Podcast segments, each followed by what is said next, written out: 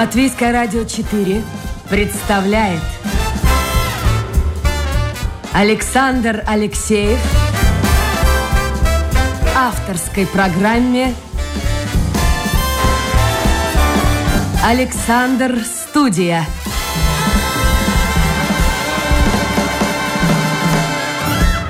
Здравствуйте, друзья! В эфире программа «Александр Студия». Как обычно, в это время с вами автор и ведущий Александр Алексеев. Сегодня мы с вами из латвийской полужары отправляемся в испанскую жару. У нас сегодня в гостях, или мы гостим, как хотите, так и понимаете, Мария Батищева. Мария, buenos días!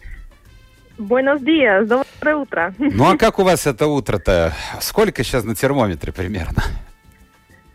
Ой, вы знаете, мне э, я посчастливилось сбежать из жаркой Севильи в Марбелью. Это очень...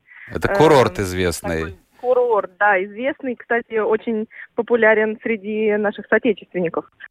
Очень много здесь русскоговорящих людей. Ну, а здесь температура? Очень приятная. Сколько? Да, 25 градусов. 25. Сейчас, а море? Градусов. А море? Э, и море 20, 21. Слушайте, вы недалеко, вы недалеко ушли от Латвии. У нас, ну, у нас температура воды меняется чуть ли не ежедневно, но 21, 22, 23 в этом году довольно часто бывает. То есть вы не выдержали, воронежская девушка не выдержала севильской жары, так я понял? В Севиле в июле, в августе, конечно, очень жарко. То есть температура доходит до 45-50 градусов. Э, воздух раскаляется и находиться невозможно буквально А что делают местные? Можешь Послушайте, может быть, есть какой-то секрет? Вот у нас впереди очередная волна жары, которую, ну, кто-то переносит угу. с удовольствием даже, а большинство, конечно, достаточно тяжело переносит. В квартирах у нас нет кондиционера. У жителей м- Севили, я думаю, далеко не у всех есть кондиционеры. А вот как поступать? Что делать? Э, великолепная сиеста. Великолепное слово, которое изобрели испанцы. Просыпаться пораньше, делать все дела до 11, до 12, и потом спокойно отдыхать как-то дома с закрытыми окнами, э, с мокрыми э, полотенцами на, на теле, да, постоянно купаться, постоянно как-то пить больше жидкости. Но вот здесь действительно день так вот разделяется на две части. То есть просыпаешься рано, делаешь какие-то дела утром, потом отдыхаешь вот этот вот самый зной да, и вечером опять снова возвращается жизнь. Поэтому здесь э, ужинают очень поздно, то есть ужинают летом часов в 12 ночи, в 11, это вообще нормально ужинать. И ложиться спать в час, в два. А вставать? Вот. Во сколько же тогда вставать? Э, и вставать. Если ты работаешь, то вставать в 7, 8, там, во сколько у тебя работа начинается, в зависимости. По-разному. То есть вот сон у тебя, ты спишь как бы мало ночью, но потом ты догоняешь э, днем. Ну, еще один совет от себя дам, потому что я э, много путешествую и научился от арабов. А, кстати, арабы же у вас там хозяйничали долгое время в вашем регионе, много чего интересного да. оставили. А вот они что делают? Ну, если раскаленная пустыня, жара, нет воды, берется тряпка, ну, не знаю, простыня, например, смачивается обильно и вывешивается. И а, вот ветер, хоть какой-то ветерок проходя через эту, допустим, простынь, он создает ну, ощущение какой-то ну, прохлады. Насколько это, конечно, возможно при температуре 40-45 градусов. Мария, то есть я это понял правда. из ваших слов, что ехать э, в Севилью, в этот замечательный красивый город в июле, в августе, а равно, я вам скажу, и в Рим, и в Париж, угу. и в другие города не стоит. Во-первых, очень жарко, а во-вторых, очень многое что закрыто. Просто местные закрывают свой бизнес и, э, и отдыхают. Но э, скажите все-таки вот по поводу ковида. Вот моя э, знакомая подруга вот улетела позавчера в Лиссабон. Ну, все, к счастью, нормально. В гостинице только спросили э, сертификат ковида. Привита, не привита. Она показала, что у нее две прививки есть. И, в общем-то, ее расселили. Как у вас в Испании? Э, здесь сейчас для заселения не нужен никакой тест. Э, и про вакцину тоже никто не спрашивает. И вот те туристы, которые доезжают сейчас до нас, русские, я говорю про русскоговорящих, э, это э, русские местные, так сказать, да, кто здесь живет, либо кто живет в Европе, да, в каких-то других странах э, Европы, там, из Германии, из э, Франции русские приезжают. И э, им, то у них как бы, ну, ничего не спрашивается, ни, абсолютно ничего не нужно, просто приезжают. То есть даже на... в самолет человек может сесть, не имея документа? А, да, это вот я говорю про путешественников, которые на машине. А, на машине, да, нас. да. А чтобы м, приехать, полететь, конечно, на самолете, да, в аэропортах спрашивается э, тест. То есть нужен тест, э, сделанный, если я не ошибаюсь, за 48 часов до путешествия. Или человек должен э, быть привит, или человек э, переболел, о чем должен быть какой-то документ. Скажите, а у вас сейчас вот заболеваемость, уровень заболеваемости? Потому что вот я смотрел последние данные, ну они не очень такие радостные.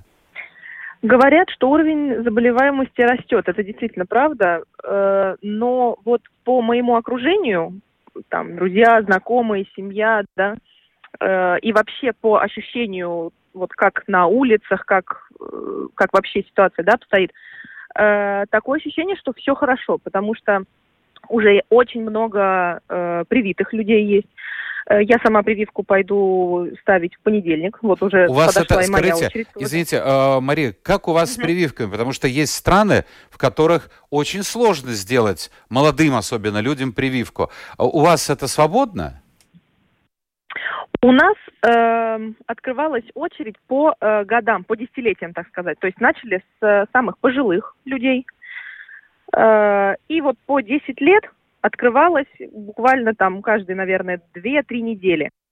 Вот так открывалась очередь. И вот на этой неделе открылась очередь для 90-х э, годов. То есть кто родился с 90 по, да, по 2000 а вообще отношения года, людей э, идут, не идут? У нас вот 30% примерно э, поддерживают и уже все сделали, привились, а, а другие ждут чего-то. Некоторые вообще говорят, не пойдем. Как у вас отношения людей? Здесь тоже очень много противоречий, но больше, только вот если говорить о статистике, только 3% испанцев не доверяет прививке, э, э, вообще прививкам. Здесь в Испании ставят прививку Pfizer – Модерна э, и AstraZeneca. И Джонсон еще. А, вот ну все то же, что и у нас. Тоже так, как у нас, да. Угу. А можно выбрать? Ну вот Астра... Можно, э, если я не ошибаюсь, то, э, наверное, нет, потому что вот мой муж, когда ходил э, прививаться, и, у него ничего не спрашивали, и ему поставили Pfizer, а его брату, например, у них разница там один год всего лишь, э, ему поставили Модерна. Вот это от чего хорошо. это зависит, мы как-то как-то не поняли. И у них э, все хорошо прошло, никаких не было э, реакций, там, последствий, то есть все прошло очень хорошо. И в основном здесь люди говорят о том, что это очень большое достижение вообще человечества, как можно не доверять прививке, если это это вообще единственный да, путь спасения, так сказать, и выход э, из ситуации сложившейся. Вот здесь как-то в этом ключе в основном думают люди. Еще один вопрос по поводу ковида, и мы пойдем уже по другим темам поговорим. Э, я надеюсь, mm-hmm. друзья, что и вас интересует, это я обращаюсь к слушателям, сегодняшний разговор. Кто-то бывал в Испании, кто-то не бывал, но ведь интересно узнать, как живут в другой стране, в такой красивой южной стране. Так что, если у вас есть вопросы, милости просим, в интернет заходите, домашняя страничка Латвийское радио 4, программа «Александр студии». Сразу же у меня, вернее, на мониторе появится ваше э, послание. Я хотел узнать вот о чем. Марбелья, на курорте, как это все выглядит? На пляже существуют ли ограничения? Два метра друг от друга. Надо в масках, не надо в масках. Работают рестораны, обслуживают внутри или только на террасах. Вообще, как все это выглядит? Э, все свободно. Маски были отменены где-то месяц назад на улице в Испании. Э, маску нужно носить только если ты находишься э, как-то там от э, двух метрах от э, какого-то другого да, человека, то есть в каких-то скоплениях только людей ты обязан носить маску. Но, э, кстати, очень многие ее не снимают вообще. Даже вот смотришь, да, улица пустынная, и там иду одна я, и навстречу мне человек, вот он в маске.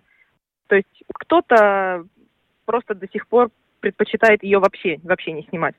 Э, но вот на пляже видно, что люди, конечно, без масок, э, просто располагаются, так сказать, подальше друг от друга, да, но никаких э, специальных каких-то мер там ни заборов, ни каких-то расчерченных линий на пляже нет. То есть все как будто как и раньше. Вот я ничего такого странного не вижу. И в ресторанах э, тоже можно как внутри, так и снаружи сесть. Понятно. Без проблем. Ну что ж, дай, дай, городе, дай бог, чтобы не пришла вот это по-настоящему. Говорят, что третья волна идет, где-то, в общем-то, она уже кого-то коснулась, где-то нет. Ну, дай-то бог, чтобы осень не появились новые проблемы. У нас говорят, что она пятая. Пятая уже. Вот везде эти волны по-разному считают. Ясно. Мария, вы влюбились в Испанию, потом влюбились в испанца и решили свою судьбу. Правильно? Так, в двух словах, если говорить о вашей биографии. Ну, примерно так, да. Жили в Воронеже, российская провинция, достаточно большой город, но тем не менее провинциальный. Угу. А как вы попали в Испанию? Э, я училась в Воронежском государственном университете на специальности туризм. И вторым языком э, обязательно у нас был испанский.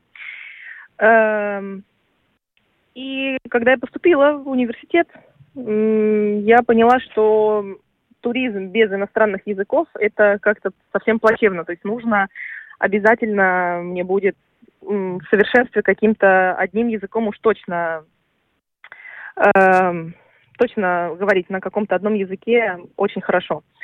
Э, английский как-то мне был не по душе, и вот когда начался испанский, он мне очень понравился, я сразу начала брать дополнительные уроки с моей преподавательницей. Потом нам рассказали, что есть возможность э, сделать стажировку такую вот выездную в Испании.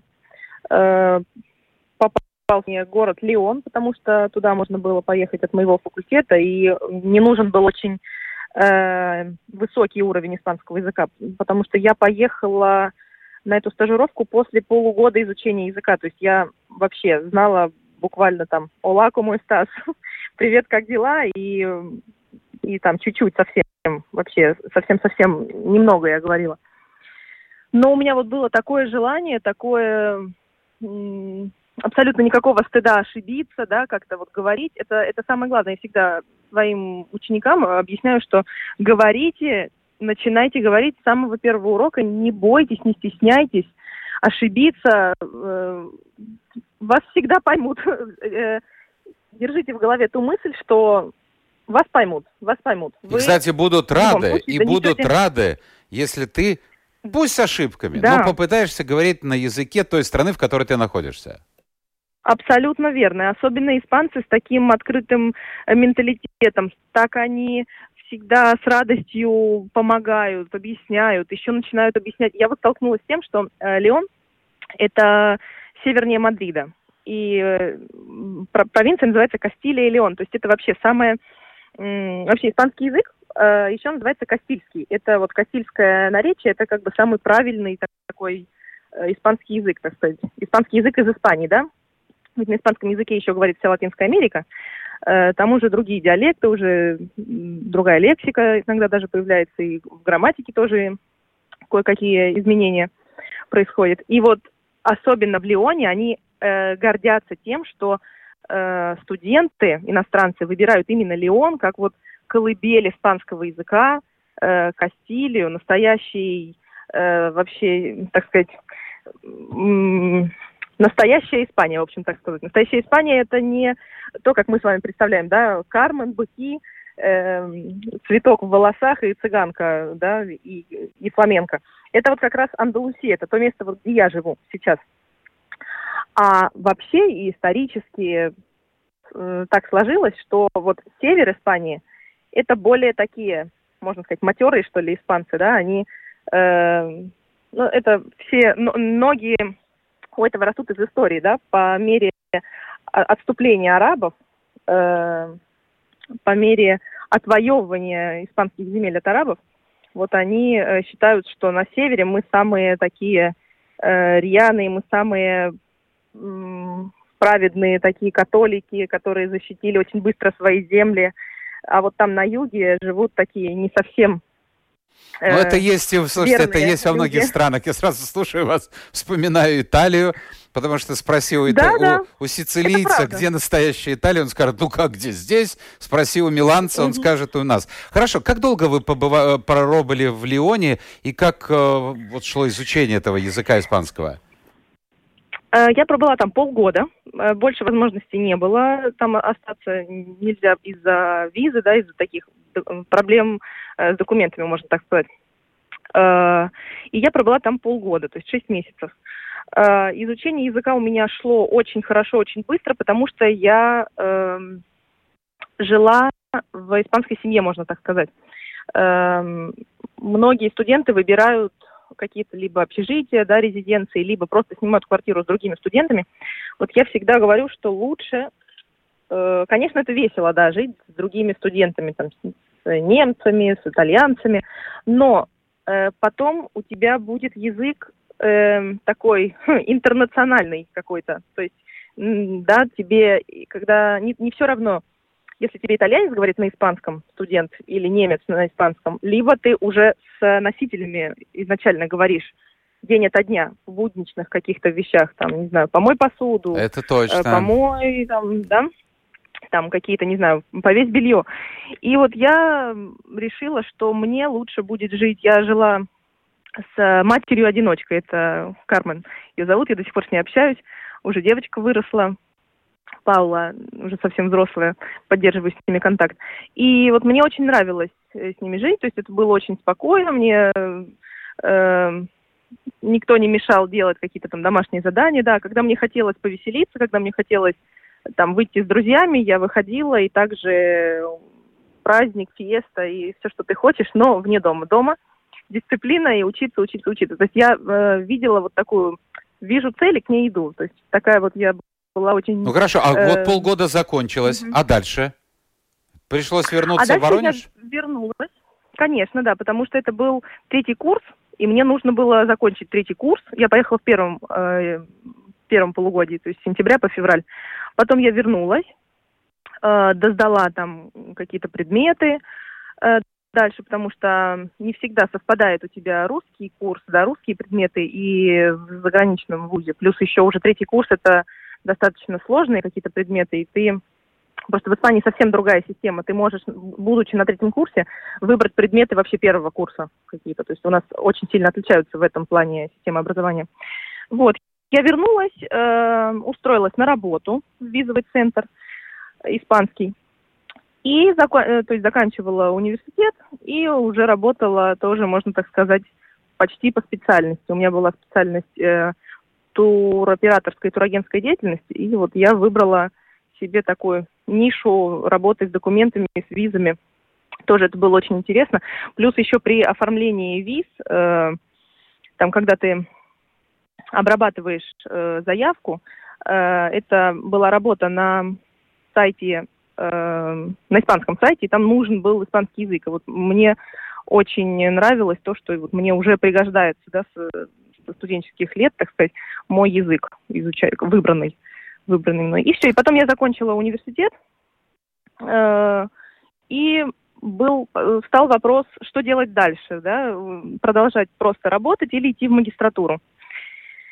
И я решила поступить в магистратуру в Испанию, чтобы как-то расширить свои, да, еще больше знания. И уже на тот момент я познакомилась э, с моим настоящим мужем. А познакомились, если не э, секрет, в интернете или как? Да, в интернете, э, в, на сайте ВКонтакте. Наш м, русский Facebook, как мы его называем. Вот теперь объясните, пожалуйста, э, Мария, вопрос номер один. Почему, почему испанский муж, то есть будущий, а почему не воронежский парень? А вот как-то так, как-то так получилось. То есть вы целенаправленно искали мужа в Испании? Ну, не мужа, а друга, скажем так. Наверное, просто я больше общалась и больше вообще старалась искать какого-то общения с испанцами, вот как раз, наверное, изначально из-за языка, а потом вот просто так сложилось, что, ну, раз уж я с ними и дружу, и разговариваю, да, то вот так, э, так как-то и получилось. Скажите само, тогда, пожалуйста, собой. что такое испанские мужчины в отличие, ну, скажем, от российских, от русских? Эм, наверное, в том, что они очень хорошие такие отцы, в плане, что вот э, всем, да, сразу режет глаз, что в Испании очень много пап с колясками, вообще мужчин с детьми, э, потому что вот здесь очень это и законом регулируется, да, то есть может и папа уйти в декрет, и мама э, наполовину, да. Ну, а отношение к женщине, например? Это что же очень важно? А, вот, в отношении к женщине, да, наверное, все как везде в итоге, в конечном итоге. А, там говорят, что кто-то там не дарит цветы, испанцы, да, действительно, у них нет такой массовой культуры дарить, дарить цветы. Но кто-то дарит цветы, кто-то не дарит цветы. Вот мой муж мне дарит иногда цветы. Кто как первый бы... сделал предложение, вы или э, муж будущий? Эм, а вы знаете как? Получилось так, что э, мы, мы не женаты. У нас э, зарегистрировано такое гражданское сожитие. В Испании э, есть несколько форм заключения брака. И вот на данный момент у нас э, такая форма, которая называется пареха дечо. Если кто-то связан с Испанией, знает э, то, как здесь устроено, поймут. Э, это такая форма брака, можно сказать, которую, э, если вы проживаете вместе, то вы можете ее заключить. А в чем отличие вот, от мы... обычного брака от традиционного? Да особо ни в чем, потому что если вы вот в этом, в этой, вот мы уже вместе пятый год, да, э, то есть если там что-то происходит, если там мы разведемся, если или если дети, например, появятся, да, в этом союзе, то м, развод он происходит, э, расход, да, он происходит так же, как обычный брак. Э, никак, то есть мужчина не не убежит, так сказать, не не Э, не оставит женщину, да, там, с ребенком одну совсем, не будет там за, за ним ухаживать, как-то его брать и, и так далее. Как-то вот здесь это регулируется, вот эти женские права, они здесь очень э, хорошо защищены, очень регулируются, и даже, я бы сказала, что э, ущемлены мужские права. Вот здесь такой немножко перекос тоже в этом причина есть такая историческая, потому что при Франко женщины были очень сильно подавлены вообще женщина ничего не могла одна сделать, там буквально не, не счет в банке открыть, от нас самостоятельно нужно было идти либо с папой, либо с мужем. Э, и вот после того, как они освободились, можно так сказать, из вот этого вот из-под мужского такого э, гнета, да, вот сейчас здесь феминизм, он такую форму приобрел очень радикальную. И поэтому здесь все, что касается вот этих отношений, очень-очень женщина защищена, и я бы даже сказала, что мужчинам нужно по переживать за какое-то свое ну, наверное, наверное, в связи с этим многие мужчины предлагают, ну, жить в открытом браке, чтобы не попадать в вот такое довольно сложное положение. Это правда, это правда. Это такая проблема распространенная вообще, мне кажется, во всей Европе. То есть они не, не спешат э, жениться, да, как итальянцы, испанцы, да, да и вообще все, мне кажется, европейцы. Эм, вот, это, это правда. Это Хорошо, с семьей правда. он вас знакомил или нет? Да, конечно, да. Сразу очень быстро произошло. То есть я э, летом до переезда, так сказать, основного, я приехала познакомиться, попробовать пожить вместе, э, вообще посмотреть, что и как, да, как так я поеду. Потому что я в октябре, в октябре или в ноябре у меня начинался курс в магистратуре, и я должна была уже как бы, ну, переехать, приехать, да, чтобы учиться вот этот вот два года магистратуры. Э, и, конечно, у меня были всякие разные вопросы, как мы будем жить вместе, так вот мы на расстоянии познакомились. Хоть мы долго общались, мы сначала общались вообще как друзья у него была своя личная жизнь, у меня была своя личная жизнь. Он меня зарегистрировал на сайте знакомств, представляете? Чтобы я нашла себе друг, другого какого-то там что-то. То есть был просто другом, в качестве друга он да. выступал сначала. Да, да, абсолютно. Вообще, то есть мы вообще не рассматривали друг друга как э, пару в начале. А вот потом как-то так, как-то так случилось. А семья как вас приняла? Потому что семья в Испании и в Италии играет очень большую роль. До сих пор. Да, это правда. Э, у него Давид старше меня, и у него был очень такой болезненный развод до, до меня. И я думаю, что его семья просто устала от вот этих вот проблем, и как-то меня приняли как новый какой-то нового члена семьи, какого-то безобидного, что ли, я даже не знаю, как это объяснить правильно. И поэтому как свекровь, так и свекор очень хорошо меня приняли, очень и помогают до сих пор, и вот сейчас, например, муж работает в Севиле, а я со свекром приехала на море. Ну, правильно, вот, вот так и надо, вот так и надо. Муж пусть он там и работает. А, послушайте, вот э, время бежит, а столько вопросов от меня и от слушателей.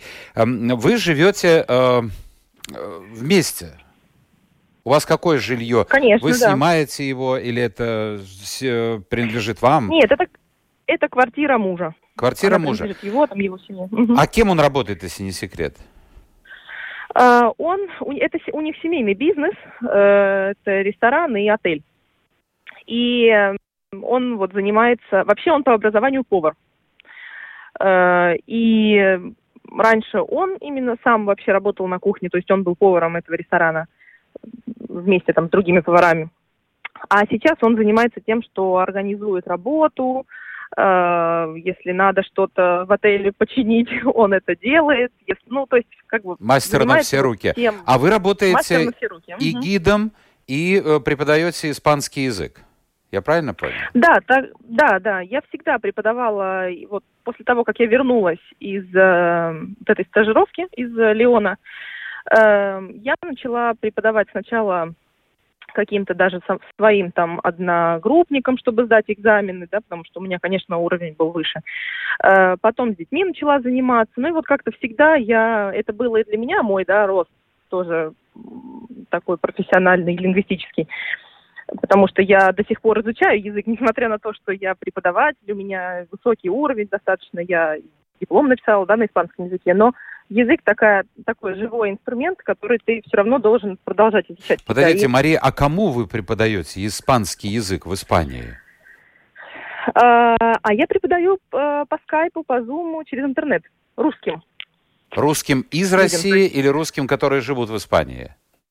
Со всего мира. У меня есть студенты из Германии, из Австралии, э, из России, из моего города, из Москвы, из Санкт-Петербурга, вообще. То есть нет, нет границ. Понятно. У моих вопрос, нет границ. Вопрос, который я задаю всем, кто живет, покинул родину по разным причинам и живет в другой стране. А, что не хватает, чего вам не хватает в Испании из того, что было в России, вот в Воронеже? Чего не хватает? Ну, наверное, пресловутый какой-то там сервис э, красоты, да, вот здесь проблемы с, там, с какими-нибудь пресловутыми маникюрами, там, парикмахерскими, э, какими-то вот такими э, женскими вещами, к которым мы привыкли, русские. Потому что здесь действительно сервис прям страдает. Э, Он дорогой или страдает... качество страдает? Нет, его вообще нет. То есть качество очень низкое, очень у них вообще другое какое-то понятие вот о, о красоте. Но я бы даже сказала, что, наверное, испанки, они такие красивые, у них все так такое хорошее, там, волосы густые, густые брови такие красивые, там, хорошие ногти, что им, наверное, не надо ухаживать за собой столько... Ну, я бы не сказал, надо. особенно я... женщины вот пожилого возраста, за 60, скажем. Вы знаете, мне такое впечатление, что они не вылезают из салонов красоты. У них уложенные да, волосы, маникюр, ви... действительно выглядит... Ну, просто приятно смотреть на этих достаточно пожилых женщин. Хорошо, а что удерживает вас в Испании, ну, кроме мужа? Вот то, что наверняка возникают мысли, а может вернуться, и вы все-таки остаетесь. Преимущество Испании. Или может, да. Даже у меня иногда возникают мысли, может быть, попробовать другую страну. У нас э, вдвоем с мужем возникали такие, э, такие мысли, и даже до вот эпидемии, вот этой пандемии, да, ковида, мы собирались поехать э, в какую-то англоязычную страну, чтобы нам э, двоим улучшить наш английский язык. Как бы мы рассматриваем это. Но это на время имеется, на время какое-то. На время. На время. Хорошо, Конечно, кстати, да, по поводу да, английского языка. Давайте сейчас я буду задавать достаточно короткие вопросы. Я понимаю, что можно uh-huh. говорить на эти темы очень долго, но, но время поджимает. А, значительная часть апартаментов на испанских курортах принадлежала и наверняка продолжает принадлежать англичанам. После Брексита что изменилось? Они могут свободно приезжать э, в те городки курортные, где у них э, апартаменты? Я думаю, что да, потому что э, э, как они здесь были, так они здесь и есть. То есть их, э, Немцы, их количество не уменьшилось, потому что они очень волновались из-за этого. Я думаю, что нет. Плюс еще, знаете, какой э, момент? Э, ведь Гибралтар это анклав такой на территории Испании, и это территория Англии. И очень многие англичане прилетают в Гибралтар, это Англия, да, то есть это считается э, перелет местный, грубо говоря, как внутри страны. И потом уже они берут машину в Гибралтаре, и едут дальше на побережье. Слушайте, а вы ответили, достаточно... вы ответили на вопрос Константина. А, он спрашивает по, про Гибралтар. Может, скажете, пишет он, как там сейчас с проездом со стороны Испании? Он был там в шестнадцатом году, хотел бы снова побывать вот в этом году. Э, в Гибралтар можно въехать, э, к сожалению, только с испанским паспортом либо с английской визой. Это То новое, это новое появилось, да? Да, а, а с паспортом да, Европейского если... Союза нет? Э, с паспортом Европейского Союза, наверное, тоже можно, но вот после Брексита, вы знаете, я не уверена. Я не уверена. То есть, скорее не всего, знаю, нужна виза Великобритании. А испанцы свободно могут приезжать туда? Э, я ездила туда э, уже два, наверное, года назад, или два с половиной, два, наверное, вот как раз лето до, до пандемии. И э, мы проехали без проблем, э, но опять же, потому что я была с мужем, а у меня документы, у нас документы как бы вместе, да, привязанные, потому что из-за вот этой вот росписи. Угу. То есть у меня пока еще нет гражданства, и я, наверное, не буду делать испанское гражданство. Хотя, а у вас знаю, сейчас вид на э, жительство, э, да, в Испании? Да, у меня, у меня вид на жительство, там его продляешь каждые пять лет, э, потом как-то каждые десять лет, и, в принципе, твои права, они ничем не, не отличаются от э, прав испанцев. Э, но вот по поводу въезда в Англию, э, наверное, сейчас это более как-то Ну, в общем, э, в общем, надо э, человеку обратиться в посольство, благо это не проблема, и просто разузнать. Но наверняка, я с вами согласен, наверняка вот это ужесточение все-таки вышли из Европейского Союза, и вот результат. А, в общем-то, место очень интересное, меня поразило я там дважды был, э, взлетно-посадочная полоса, которая используется вот так, на, как сказать, по перпендикуляру идет обычная улица, когда садится самолет, там очень редко летают самолеты, пару British Airways да. в день, просто ставят шлагбаум, перегораживают это шоссе, и самолет садится. Потом снова люди поехали. Хорошо, спрашивают по поводу пенсий. Как там с пенсиями у вас? Пенсионный возраст здесь тоже продлили еще э, больше. По-моему, если я не ошибаюсь, сейчас это 67 лет. В 67 лет э, человек может выйти на пенсию.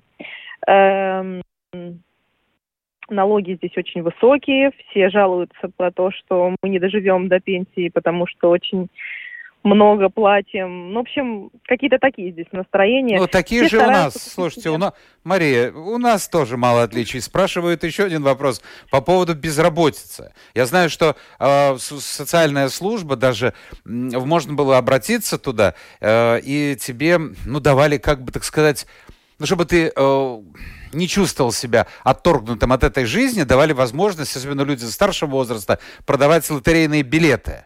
Ну, то есть вот как бы человек работает, но он на социалке сидит. Угу. А, что с безработицей? А, это действительно, это правда. Здесь очень высокий, очень высокая безработица.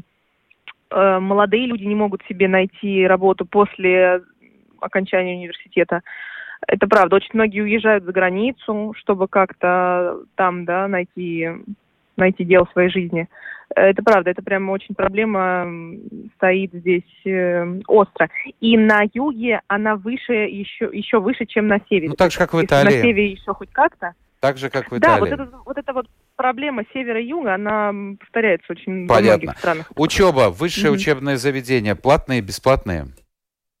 Платные, в основном платные. А для иностранцев, вот, вот для вас, как для россиянки, это была проблема? Надо было платить или нет? Или это был обмен? Э, Вначале это был обмен, так как это было от Воронежского государственного университета. Это уже 40-летний договор, заключенный между двумя университетами. Это было само обучение было включено. То есть, да, ты можешь, если ты студент в ИГУ, то ты можешь э, поехать учиться вот в, в ряд стран. Хорошо, а вот вы Э, потом уже продолжали обучение? А потом уже, да, я, я платила сама. И вы знаете, такая загвоздка, вот о которой никому не говорят, если кто-то нас сейчас слушает и хочет э, делать магистратуру в Испании, вот имейте в виду.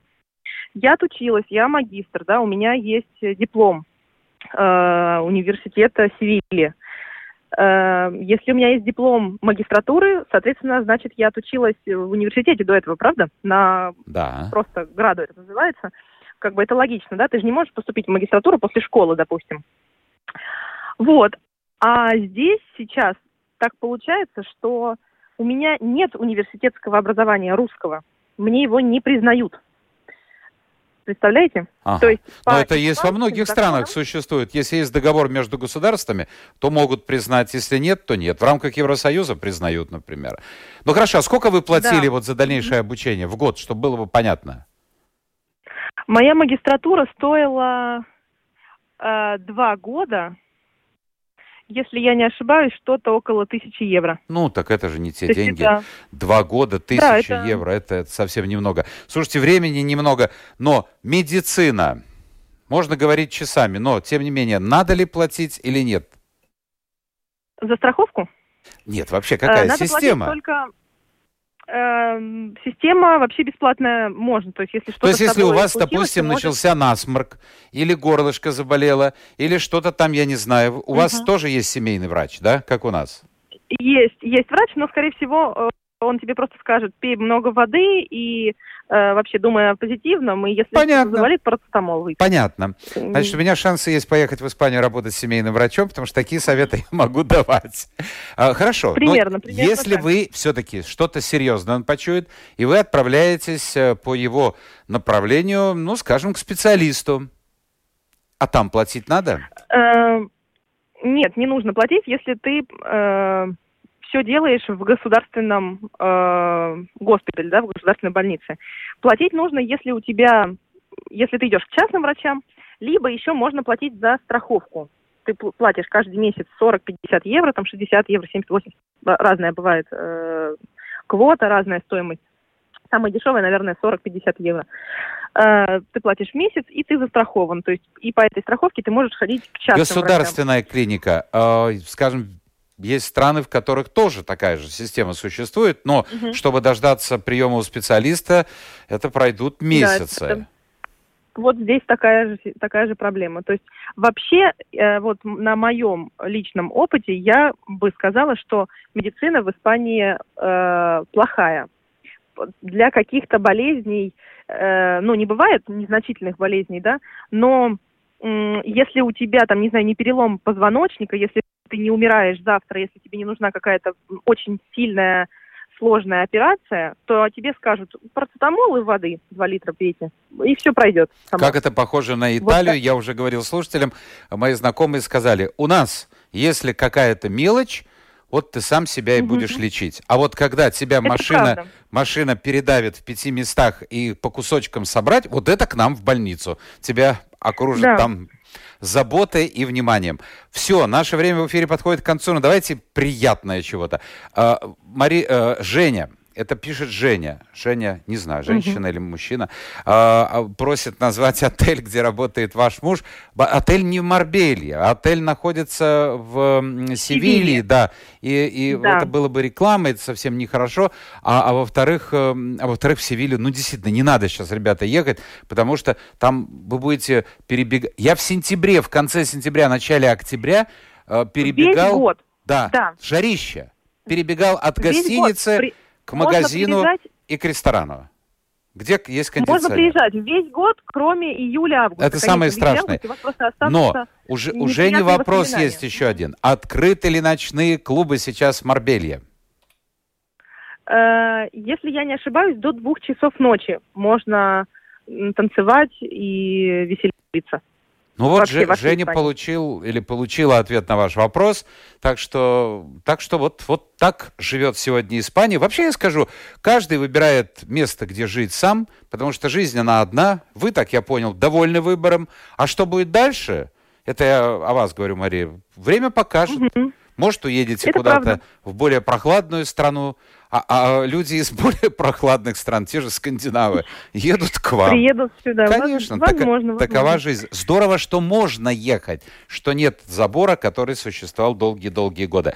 Мария Батищева, преподаватель испанского языка и гид из э, Испании, из города Севилья, была гостьей нашей программы. Я вам желаю... Чего вам пожелать? Детей хотите? Нет? Пожелайте удачи. Удача всем, мне Удачи. кажется, всегда... Хорошо. А каждый Да. вот это, это, это понимает по-своему.